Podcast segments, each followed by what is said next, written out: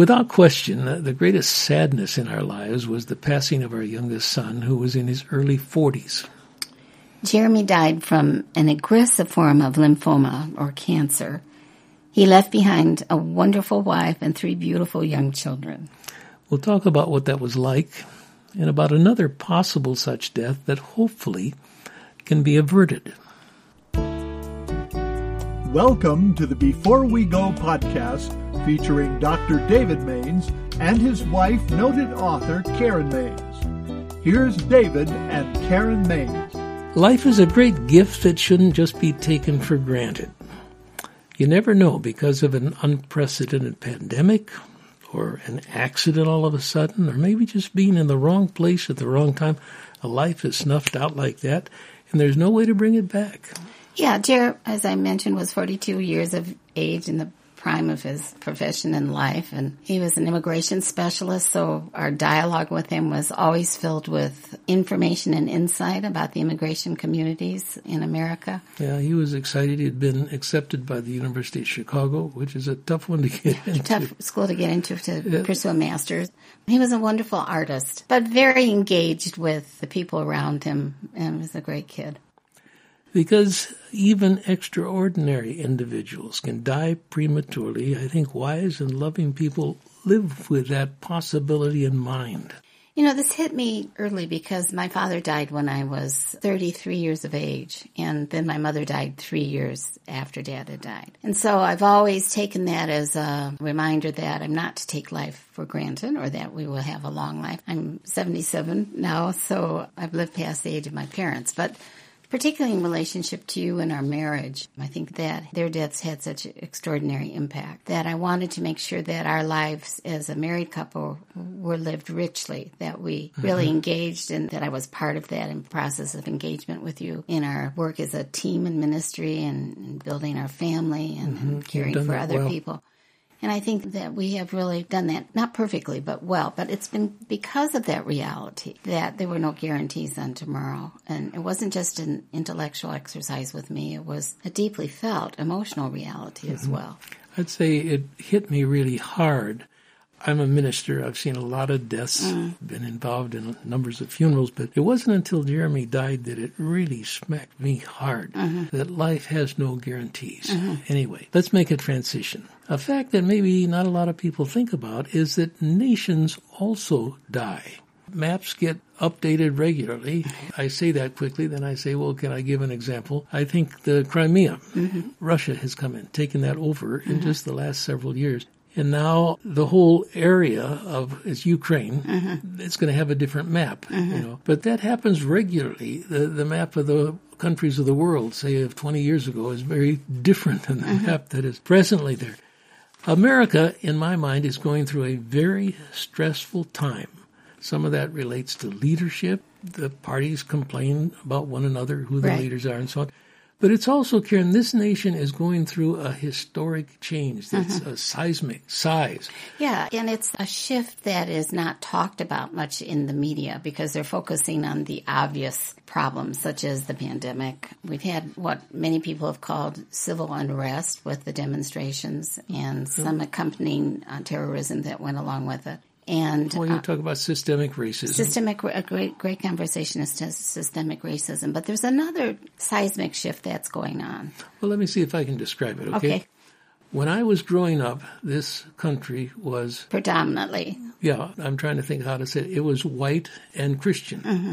It's no longer Christian nearly to the degree that it was. This mm-hmm. is a different world in that sense.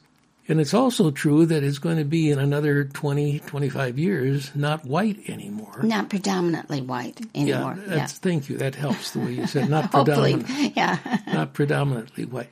So that is a massive change. And the new groups who are coming in, mm-hmm. they want their share of freedom. They mm-hmm. want their share of security, all those things, which An that's a huge base, part of which it. Is yes. huge thing. But mm-hmm. also political power. And th- that's what we hear a great deal of today is vote, vote, mm-hmm. vote, yes. vote, and a lot of voter registration going on and attempts to point out the places where there's voter suppression. Here's one of the big facts of life those people who were the minority people Mm-hmm. for many, many years, they refer to this oftentimes that you don't get power just granted to you. Right. You have to forcefully take it away. Right. And I like Niebuhr's work. He was um, a philosopher, a Uh, theologian. a theologian. Uh, yeah, but a philosophical theologian. Okay. And in 1932, he wrote a book called Moral Man. What's his first name again? It's Reinhold Niebuhr. He wrote a book, Moral Man and Immoral Society, a study in ethics and politics. Now, much of this is beyond my ken. I have to read and reread a lot of the things as he writes, but one of the points he made in this book particularly is people in power do not willingly, in fact, I think he would have said never willingly give up their grasp on power. So that when that power is evil or ill intent or there has to be kind of a benign power, there have to be sort of cataclysmic events and efforts of all kinds, and he defines them in this book, that will unseat that power because his point is power once attained is not ever easily given out over. People who have power do not give up power easily. yeah, that's true of, I don't care who It doesn't are. matter what. It can be a It's a business, life. you know, business Yes. or yeah, whatever. Yeah, so I've it's seen just part of our human quality. I've seen a lot of times with people who should have retired four or five years earlier than they did because they were eventually forced out. Mm-hmm. And Oh, uh, they could be owners, you know, themselves. We have a lot of stories today in the tech community where someone got something going technologically wise and then couldn't give it up for better leadership. They were great innovators, but they didn't know how to organize or run an organization. yeah, oh, I've seen that. I've seen that in situations with friends of mine. Mm-hmm. You know, it's just kind of a pleasurable thing to have that power. Well, it's part of our human nature, Yeah. you know, it just is. And this has created a huge tension Mm-hmm. within our land. And I think that we need to recognize that. We are part of the white group that has known these dominant- privileges Yeah, the for a long, group. long time. Okay, suggestions. Mm-hmm. What what do we do when that tension comes Mm-hmm. and it's very palpable and it's difficult to try to live during those transition times? I'm almost embarrassed to say this. I have four suggestions. These are four David Mains' principles. Yeah. yeah. Well, I tried to take them out of scripture, but my feeling is that people are going to say, "What in the world? That's the, the most preacher sounding suggestion list that I've ever heard." Well, you're a preacherish, so I guess that's that's going to follow.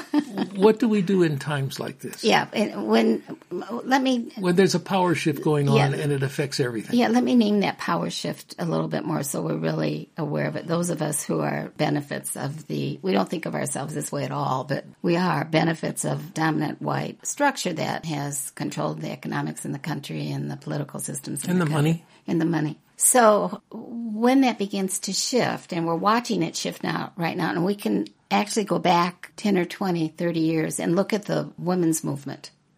And it first started out as, and it took, I think it was like 100 years for women to get the right to vote. Mm-hmm. And in order to do that, they sort of had to exclude the black women. I mean, the white women achieved suffrage, but the black women didn't have it. I mean, it's just a really, really interesting study, and there's been a lot written about it because we are at the 100th anniversary of women receiving mm-hmm. the right to vote. So that was one movement in fairly recent past that we've been studying that we can sort of say, okay, well, that's how power that was vested basically in the hands of white males mm-hmm. was shifted as women moved into a point where they began to share that privilege. So what we have now is we have, particularly over this summer with the Black Lives Matters movement, right. let's put mm-hmm. it in that terminology. But it is really wanting to share power, share power of decision making, mm-hmm. sharing national mm-hmm. and a A corporate place at the table. place that thank you. That's great. That's a wonderful picture. A place at the table. But what we're experiencing now is much more subtle because we are shifting from as you have said from a white dominant mm-hmm. basically religious based christian nation to one that is multi-diverse. Diverse in its racial makeup, diverse in its color because of that, diverse in its religious orientation and affiliation. In fact, in some ways, the migration of Mexican people, particularly into America, has renewed our religious spirituality because a predominant amount of them are Catholic or they are of the Protestant group, but in a different way than you and I have been. Yes. hmm let me just say what happens in part of the turmoil here Okay. is that once the dominant group knows that it doesn't have the numbers anymore, Yeah. then in a democracy like this, what they do is to begin to restrict the voting rights mm-hmm. of the people who are in the minorities, mm-hmm. so that even though the power group doesn't have the numbers, they figure out how not to let other people vote. Mm-hmm. And we're seeing that go on in some ways throughout the country. But all this is to say, I don't want to sound like we're partial in one way. I'm mm-hmm. just trying to describe some of the angst that is going on. Well, this has happened through the centuries. For those who are aware of the shift in culture that we're going through, we see reaction to that shift in culture, but probably and maybe not even articulated or known by those who are adamantly resisting that shift. Because this one is subtle. It's more subtle than some other shifts would be that we're having a shift out of the white being the dominating power in our culture. We're not there yet, but it's shifting. And I want to go back to where we started. Okay. I want to say that not only can people die, nations can die. Right. That's just a distinct possibility. Mm-hmm. Things can turn chaotic, things can turn violent. What can we do as believers in this time? Okay. Okay, now now I'm saying here I've talked about a huge problem and how do I get into simple answers? Okay, I think what you have to say, David, is extraordinarily important. Extraordinarily important for Christians to hear Okay, let me and get begin to ver- prayerfully grapple with. Okay, Okay? I'll get it out quickly because you've encouraged me. Okay, I'm almost hesitant to say it again because this is the first thing. Number one, mm-hmm. I think we should live righteously. Now I'm almost hearing the response of people. What did he just say? Oh, yeah, yeah, theologian. to live righteously. Here's my point. Mm-hmm. Righteousness exalts a nation. Sin is a reproach to any people. Mm-hmm. That's from the Proverbs. But I'm going back further than that. I'm going way back to the book of Genesis with the story of Abraham, who's had it revealed to him by God that the city of Sodom is going to be destroyed. Mm-hmm. He's concerned because he has a relative. Lot is living in Sodom. And Abraham begins to wrestle with God and he says, You know what? This is not fair. There's some righteous people there. You can't destroy the righteous with the ungodly. Mm-hmm. What if we could find 50 people who are righteous in Sodom? And God says, Okay, if you can find 50, Do you have any idea how large the population of Sodom was? And we don't I- really I- know, I do we? don't Well, let's say thousands at least. Yeah. But then, then Abraham begins the negotiating in prayer. What about five less? Forty-five. okay, says God. But what, what about this story. forty? And then, then he goes down by tens after a while, and he gets it down to if there would be ten righteous people. God says that will preserve the city. oh my goodness. But they couldn't find ten. Oh, my you know, goodness. ten were not there, and, and Sodom is destroyed. Mm-hmm. Uh, the righteous just get out in time. You know, they're, they're taken out.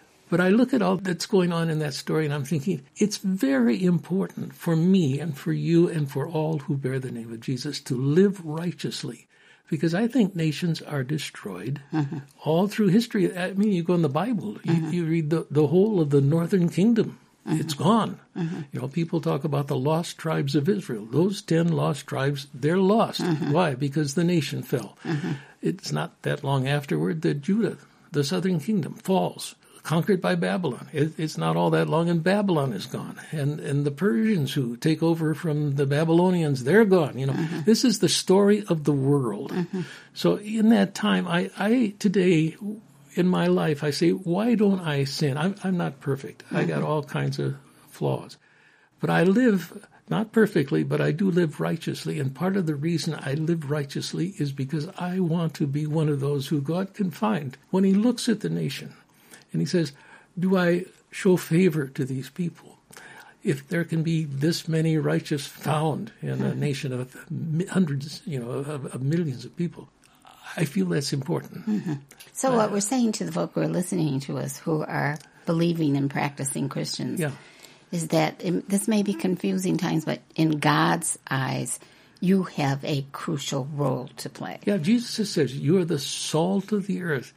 If the salt has lost its savor, wherewith will the earth be salted? Mm-hmm. I sound like King James. Not mm-hmm. only preachers, but King James preachers. But these are important things. Mm-hmm. And for me, it's not just a personal matter, but it's a matter in terms of even my role as a citizen in America. I want to be a righteous person. Lots of times I say, I'm not going to do that. I'm not going to talk that way. I'm not going to think that way. I'm not going to get into even verbal violence. Why? Because It's important that there be righteous people who mm-hmm. live in the way God wants us to live in this land, and we are the preserving element in mm-hmm. terms of society. There's this wonderful concept called positive deviancy. And when I was working on the board of an international faith based development organization, Go back and see what that was again. it's I- positive deviancy.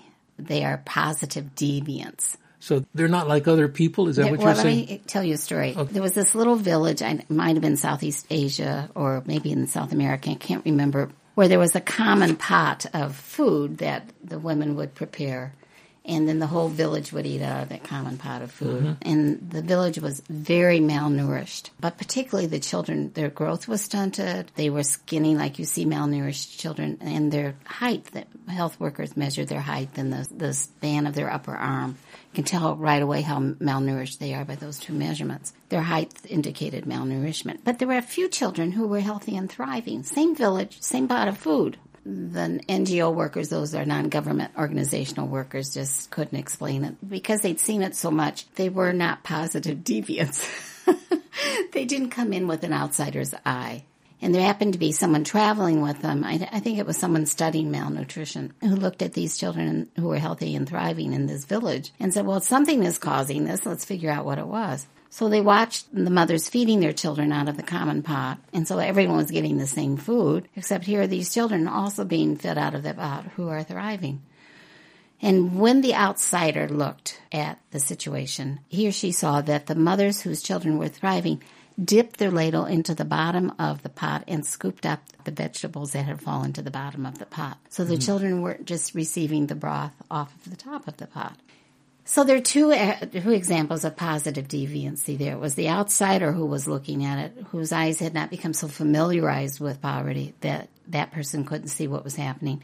And then there were the mothers who had the instinct to give their children, not just save that food for the workers, for the men who were doing hard work, but they had the instinct to dip off the bottom so that their children had more substance in their food. So we have positive deviancy in both of those areas. I think in our culture, we need to think about righteousness as being a positive deviancy, I like that very much. a yes. positive mm-hmm. deviancy. Yeah. And so what we need to do is to really act out the two great parameters that define who Christians are.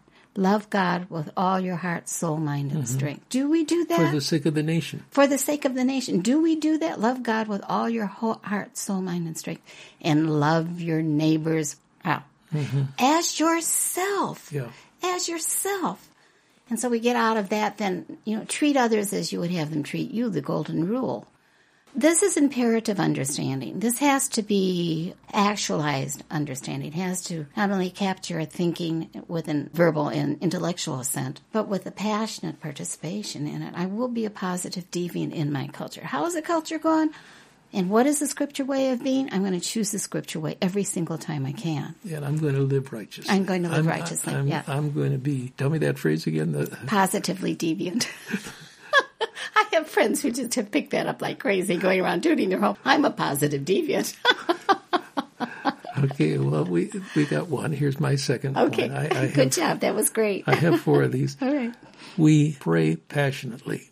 I think by the word passionately, I'm almost saying it's not enough just to pray by yourself. Mm-hmm. This is a day when we need to learn to pray with one another. And regularity. There has to be a regularity, Yes, not just a I'm- one time. Yeah. And it's just that as soon as you say pray passionately, that's hard to do and sustain it just by yourself. Mm-hmm.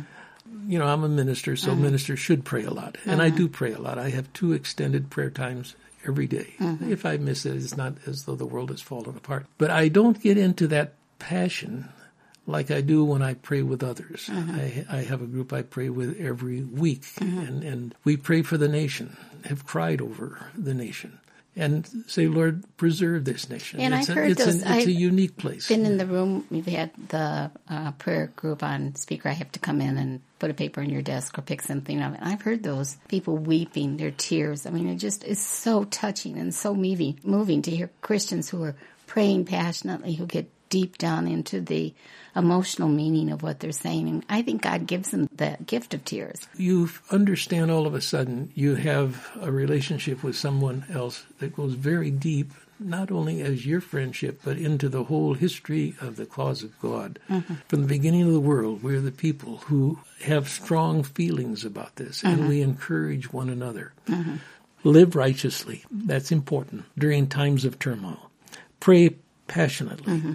Next one is to vote intelligently. I've talked with people, you know, you're going to vote. Oh, I may, I may not. Mm-hmm. You know, you have to. You and, and people say, I don't like either side. Right. You know, that's not your option. So how do we help them? I think that you say, well, it's not just a vote; it's an act of righteousness. Can't we say that? I Voting? would say you don't have an opportunity mm-hmm. in this kind of a day to refrain from voting. You are a participant. Mm-hmm. And the truth is, you're never going to find the perfect candidate. Mm-hmm. And if you do, there are going to be people who don't like him anyway, you know. So look at it. Don't just vote rather to vote, but vote intelligently. You say, of these options, this is the one that I think is the best option. Yeah, I'd like to lift this act above just being a civic duty. I think that we live in America and we take for granted the great benefits this country offers to us. And we're in a season of very negative discourse. But you talk to the internationals who come to this country or want to come to this country, and it's a totally different story. Our son in law and daughter, Doug and Melissa Timberlake, are teaching English through a program called italki. So they are giving English lessons to people from all around the world. It's the most darling thing I've ever heard when it, they talk about the people they've talked with. So they have young kids, they have students, and they have professionals that they're talking with. Every single one of them admires America. Yeah, they would love here. to live here. That's why we have such an immigrant population. And I remember when I was doing the book on the refugees, when I would ask people who had come over the border or been taken out of the South China Sea because their boats had sunk, why have you come? And all they have is a little bag in their hand, you know, mm-hmm. four corner tied. That's all of their possessions. They've left everything history, family, country, all the familiarity, their language. Why have you come? To be free. Yeah, freedom. That's, to be yeah. free. Mm-hmm. So let us as Americans step up to vote, even in an imperfect system, because that's what we're voting for, really. We are voting to be free and to offer that freedom who come here to this country. Let's add one more. Okay. I am doing relatively well on the first three. This next one, I, am not doing not so well. well on. Yeah. Tell us what it is. uh, fast occasionally. Mm. Mm-hmm. I don't like to fast, and I don't even pretend that I've done it nearly as much as I should. But when you come to critical times, that's one of the areas where you say, okay, this is where there's great meaning. I'm thinking of, again, a biblical illustration of this, the story of Esther in the Old Testament, where a whole nation is in danger of being eradicated. Mm-hmm. Esther, in God's providence, has been put into a high level situation as the bride of the king Nobody can go in and talk with him unless he holds out the scepter. But now the Jews are in real trouble. Is their very existence going to be taken away? Esther has been told she's supposed to go in, but she says to Mordecai, who is her uncle, you know, I can't do that unless he puts out the scepter. So here's what I want you to do. I want you to gather together all the Jews who are in Susa and fast for me. Do not eat or drink for three days, night or day. And I and my maids will fast as you do, and when that is done, I will go to the king, even though it is against the law, and if I perish, I perish. Hmm. But she's saying, okay, we're at the end of things now. It all rides on this. Mm-hmm. I need you to call a fast, mm-hmm. and we'll join with you in the fast. And they fast for three days. And of course, you know the rest of the story. There's a huge time of victory when God, in His providence, just sets up one thing after another, and the whole situation is reversed, and uh, the Jews are put on top. Mm-hmm. But I think we're at a place where in the church, it's going to be the need to call for fasting. Mm-hmm. Fasting and prayer for this land, because the land is in trouble.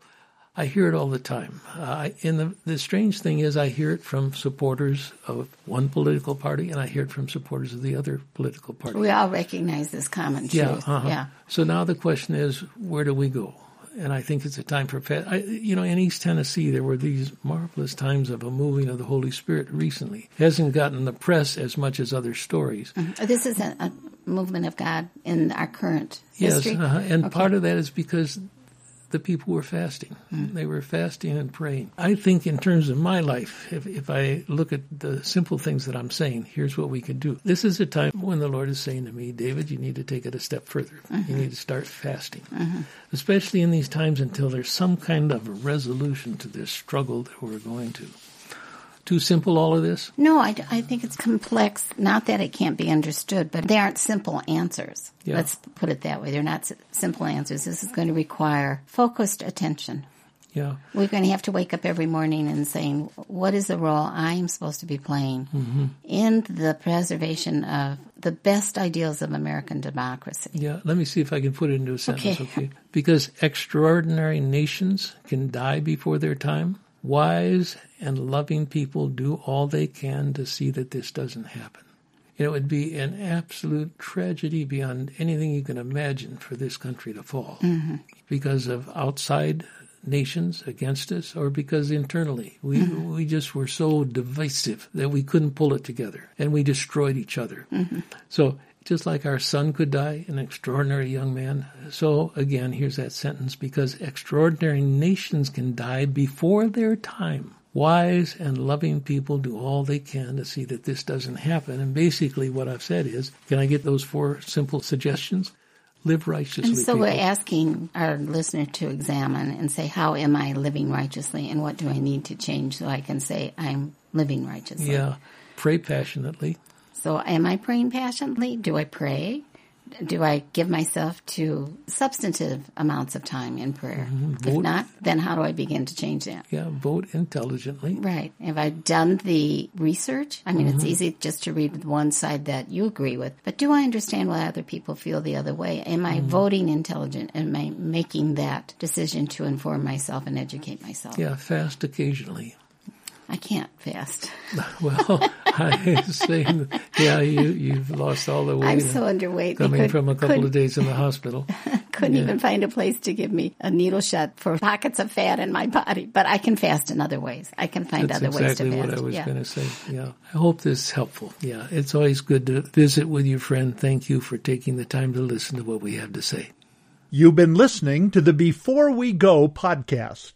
And if you would like to write to us, please send us an email at the following address hosts at beforewego.show.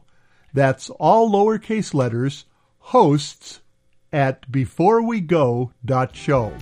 If you've enjoyed this podcast, please remember to rate, review, and share on whatever platform you listen. This podcast is copyright 2020 by Mainstay Ministries, Post Office Box 30, Wheaton, Illinois 60187.